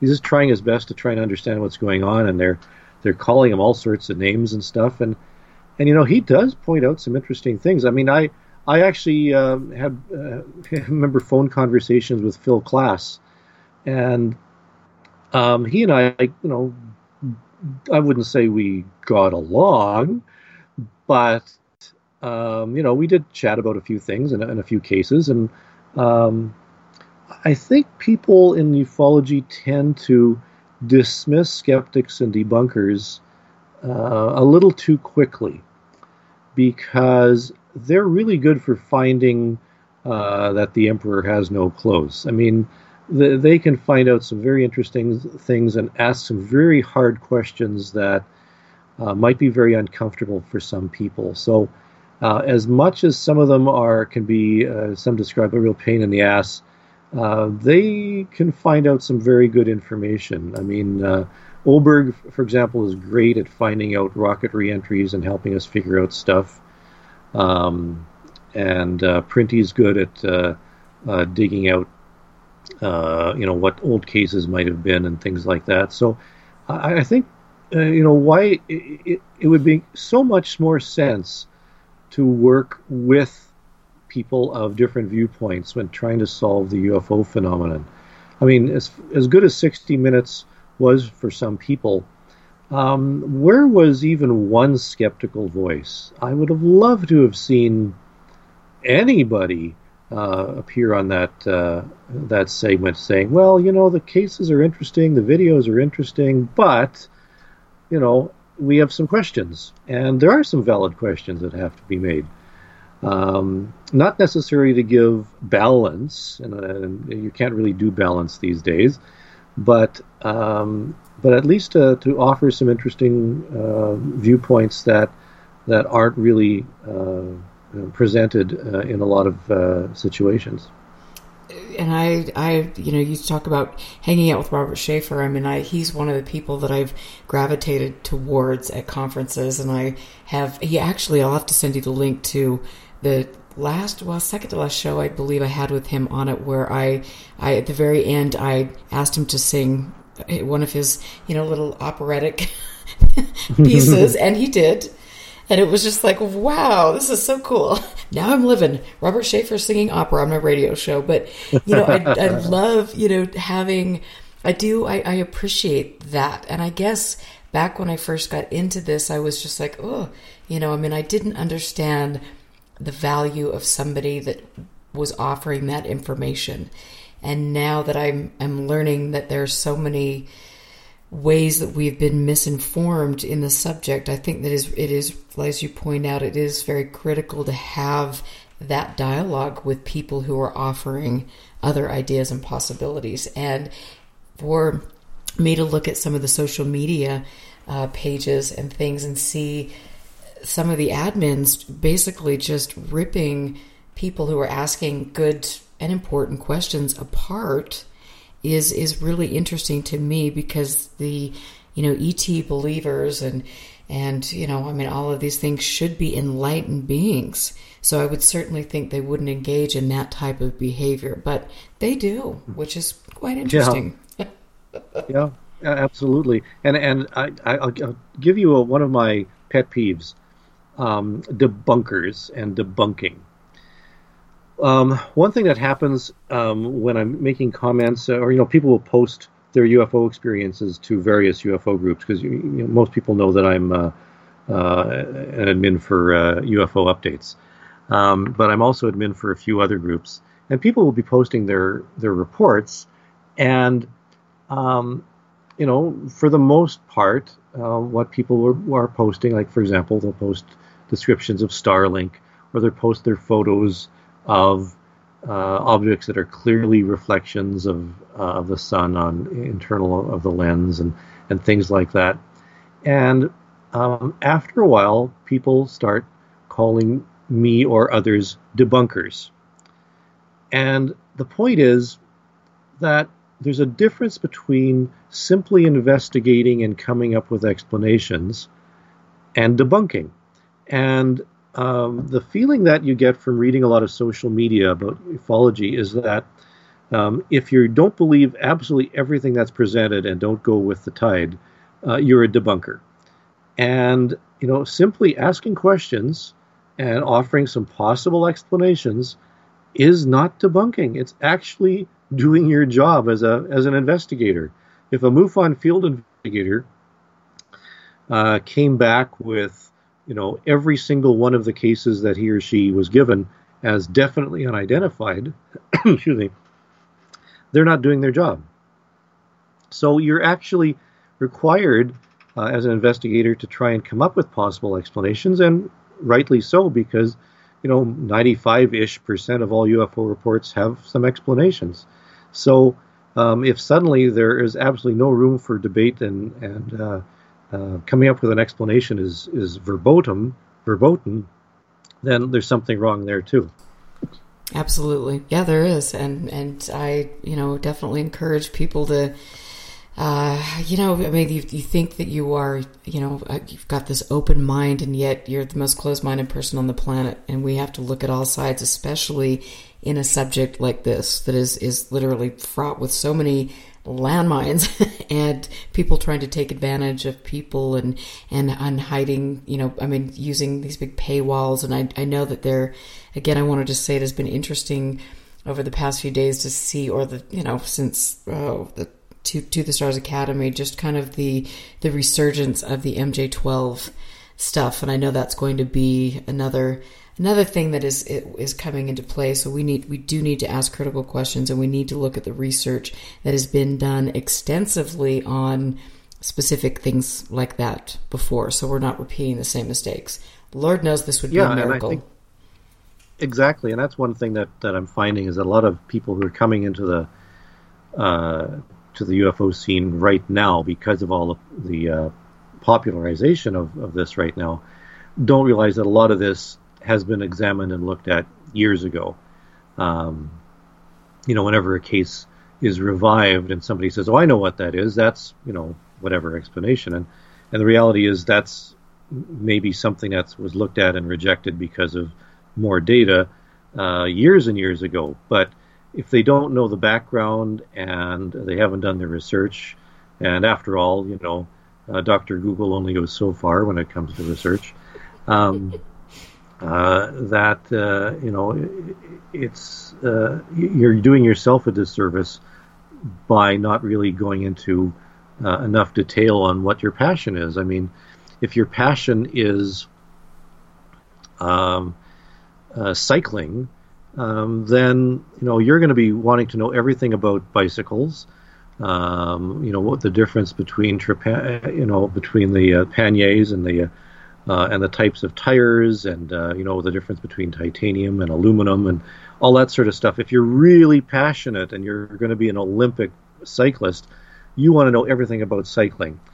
And in ufology, uh, you read a couple of websites and you think you know everything there is to know about about the topic. It doesn't work like that, and uh, you know it's just a matter of um, you know, start asking some basic questions. Do use some critical thinking. You mentioned critical thinking right off the top, and uh, it's so important. You know, I've, I've taught some courses on uh, on uh, UFOs and UFO uh, investigations, and uh, I spend at least a quarter of the time talking about critical thinking and, and how to employ critical thinking in various situations.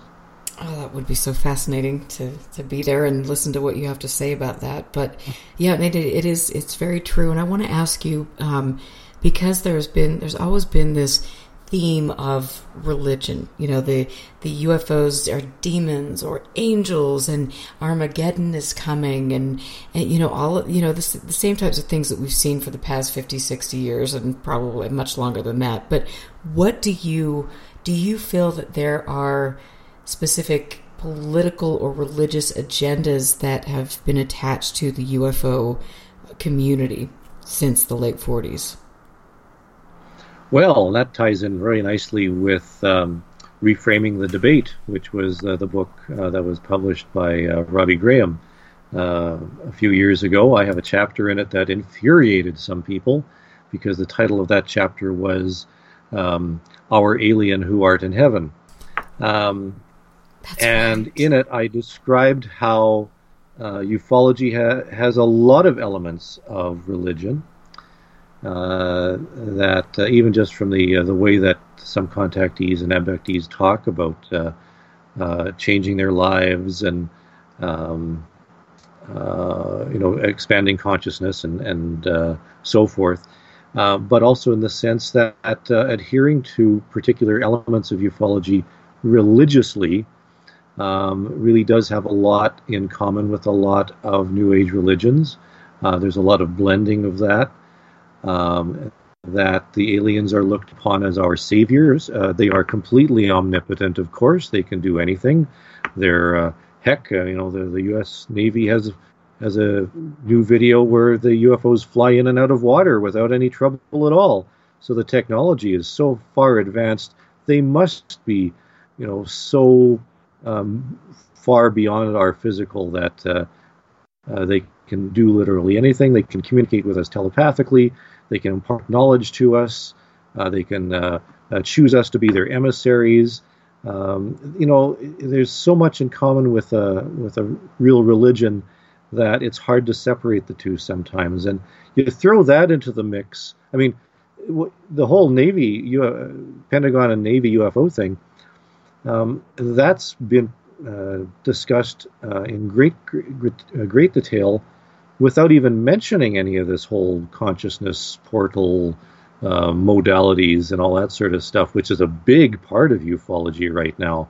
I mean, this is the real nuts and bolts stuff uh, that uh, you know we thought we had seen the last of for for years, um, but it's it's back again, and it's almost pushed away a lot of the uh, the more religious and, and, spiritual aspects of ufology, and yet it's there. It's definitely there. There's conferences. I think uh, Portal to Ascension is going on this weekend, if I'm not mistaken. And what is it like? 60 uh, people involved in ufology from from various aspects. Strieber, Whitley Strieber's there. I think Kathleen Marden's there.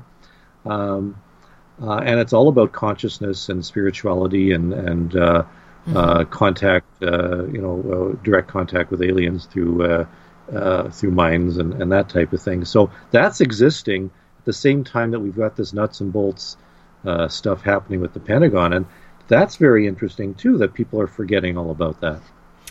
And I just wonder because I've I've spoken at some of these conferences, and I've been uh, quite alarmed at, at some of the uh, uh, Nazi uh, glorification of Adolf Hitler and, things that I've seen at by at, with some of these very prominent speakers at some of these conferences, and it's like, wow. I guess I guess we can just let that slide, but that certainly, uh, you know, shows an enlightened being there. But crazy, crazy. Well, I mean, not only I mean, if you want to get into um, uh, aberrant behavior and, and, ideas. I mean, a, a, lot of people in ufology are are anti-maskers and anti-vaxxers. I mean, I, I know you don't want to get into that, but uh, I might. uh, but I mean, there's a, there's a lot. Uh, yeah, you know, Nazis. There's uh, people who are, have been described as racist and and so forth. I mean, uh, it's an interesting slice of of our of our culture. There's no question. Absolutely, it it really is, and it I I will have to, I need to get you back on the show because my mind is now, I'm just thinking of all of these questions. But I want to ask you about your recent book, uh, When They Appeared, from August Night mm. Press. Right. Um, yeah, this is the most recent um, that's out. All about one particular case happened in 1967. Uh, a, a, fellow who's a bit of a rock hound was uh, uh was walking through uh, uh, a very heavily forested, rugged area. Uh, and um, the best description that we have is that uh, a Hollywood-style flying saucer landed on a on a flat rock outcropping that was not too far from him. Um, uh, it, it, was about 35 feet across, 12 feet high, domed, um, lights uh, coming out of the uh, the top of it. a door appeared to open in the side of it. Uh, he thought that he could hear some voices coming from inside. Thought that this perhaps was some sort of American vertical takeoff and landing craft. Maybe this was just the at the beginning of Apollo, so maybe they were testing the Apollo uh, landing system. Um, walked up to it, uh, touched the side of this thing um, with his rubberized gloved hand. His rubberized glove melted uh, because it was so hot.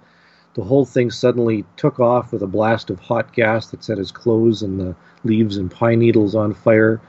He was uh, eventually treated um, at the emergency room of a hospital um, for uh, second degree burns uh, and also some interesting uh, uh, checkerboard pattern of burns on his uh, lower abdomen.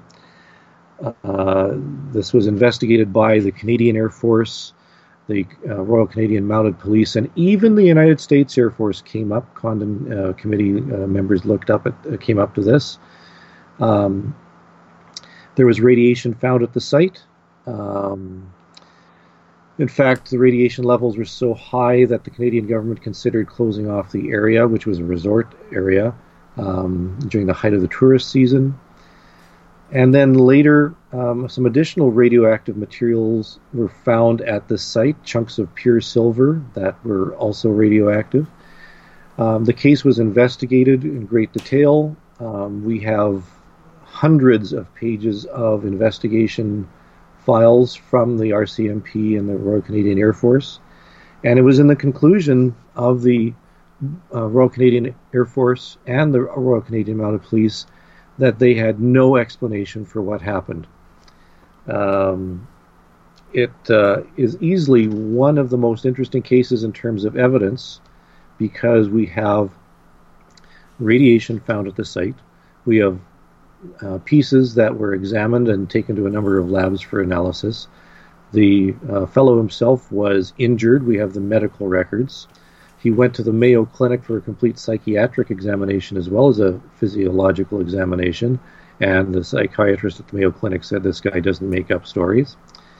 Um, we the site itself is accessible, um, and uh, it was investigated more than than any other case that I can imagine uh, uh, in Canada. Plus the fact that we have all this documentation, I can't think of another case that has three or four hundred pages of official documentation from from uh, military and police, uh, and we have access to it all. Um, so this book is not just about the case itself, what happened to him. We certainly uh, do have uh, a, lot involved in that, but it's also about what happened to his family. Uh, his son was actually a co-author with me on this, and he talked about how it disrupted the family. He was bullied at school. You know, your dad saw a little green man, yeah, yeah, all this sort of stuff, and he was tormented. Um, the, the, title of the book is When They Appeared. It has nothing to do with aliens. It has to do with when, you know, the living room uh, of this small home in a uh, in a small uh, part of the city was invaded by military officials who were taking samples and uh, interrogating witnesses and and neighbors and uh, um, children and um, it was it was really quite phenomenal. So this is the social and psych- psychological effects of a UFO case, plus the documentation, and uh, we also provide uh, and publish some of the documents that are found in the official files too. So it's a really fascinating uh, account of what happened. You know what? And you, I mean, you say that, and it just, I my mind goes back to a, a case of that I have been trying to put together over the years here in Utah, where a woman was out rock hounding and she uh, was she separated from her family, and then when they found her a few hours later, they found a grid-like pattern of radiation burns on her torso, and that the uh, physician that examined her did say that they were radiation burns. And interestingly enough, her medical files. Um, disappeared, but it was it's just one of those those things that's incredible that you have done such mm-hmm. fantastic work. Uh, you know, with with and we have the medical file for this. Oh my! We have the medical file for this. Yeah. Okay, I'm going to be ordering your book tonight. that is so cool, and I I knew that this was going to be a, a great conversation, but I had no idea it was going to be this good. This, thank you. What a fun night. And and I definitely hope, and I just, of course, all the, you know, it, it at the very end of the show, Chris just, I lost my my connection with him on Skype, but I'm glad that we had two or three minutes left to go. So this is the way it rolls in the land of the Lukes. But I want to thank Chris Rutkowski for being here tonight.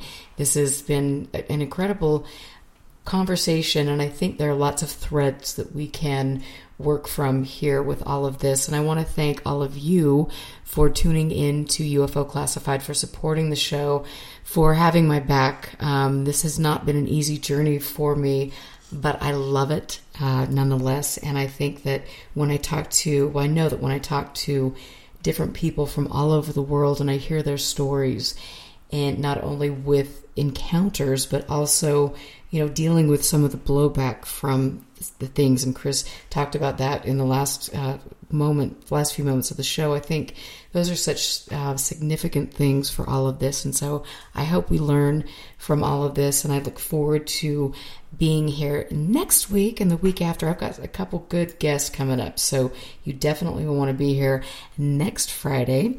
And I know that Mark O'Connell hopefully will be on very soon. Um, so we will get that going on too. But you guys stay safe. It is a very sad night and moment in this evening when I have to say goodbye to all of my friends, but it that the time has come. So you guys stay out of trouble. You know I won't be. You know, I kind of troubles kind of something that I might enjoy getting into. But anyway, thank you all. Stay safe. Thanks, Chris, and you guys have a wonderful weekend. Goodbye. I'm I'm here. So my skeptical mind, and that's just that's just who I am. My No, I, I'm here. To, well, yeah, of course you've got this guy over here that's logical and reasonable, and you got this guy over here that's wearing a tinfoil hat. Of course, the tinfoil hat guy- guy's gonna see a lot of stuff, right? He's, he's like imagining it, or he's watched one too many uh, sci-fi movies. I want to put it to use to help us frame hypotheses for UFO uh, propulsion, power, stealth, uh, weaponry. Everything that we experience is very positive. Sometimes the field of ufology has a short memory span. we didn't know we didn't know anything about the twenty two million dollars back then.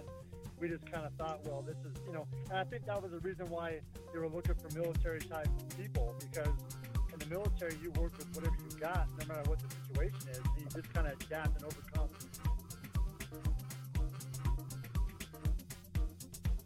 What are you going to do with all this? You can't even take care of your own files and get them put into the current system, but yet you want to go collect other people's things. Uh, so where are you going to go with this? Who are you giving all this to? it just really struck me about how the common thread seemed to be deception, but deception of a human nature. So that's what I started thinking. Hmm, who would these folks be? I mean, then I started thinking about the intelligence agencies, what role they could play, and what would be what would be their motivations for getting involved in ufology.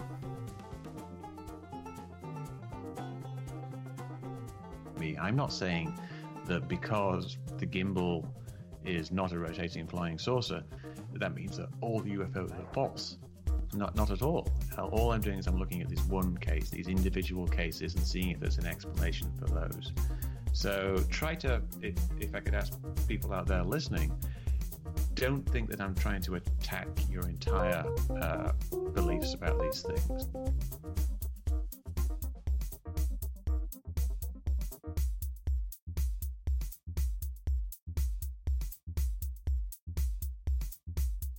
Nice to be in orbit. Okay, round two. Name something that's not boring. A laundry? Ooh, a book club. Computer solitaire, huh? Ah, sorry, we were looking for Chumba Casino. That's right. ChumbaCasino.com has over 100 casino style games. Join today and play for free for your chance to redeem some serious prizes. ChumbaCasino.com. No purchase necessary. Where prohibited by law. 18 plus terms and conditions apply. See website for details.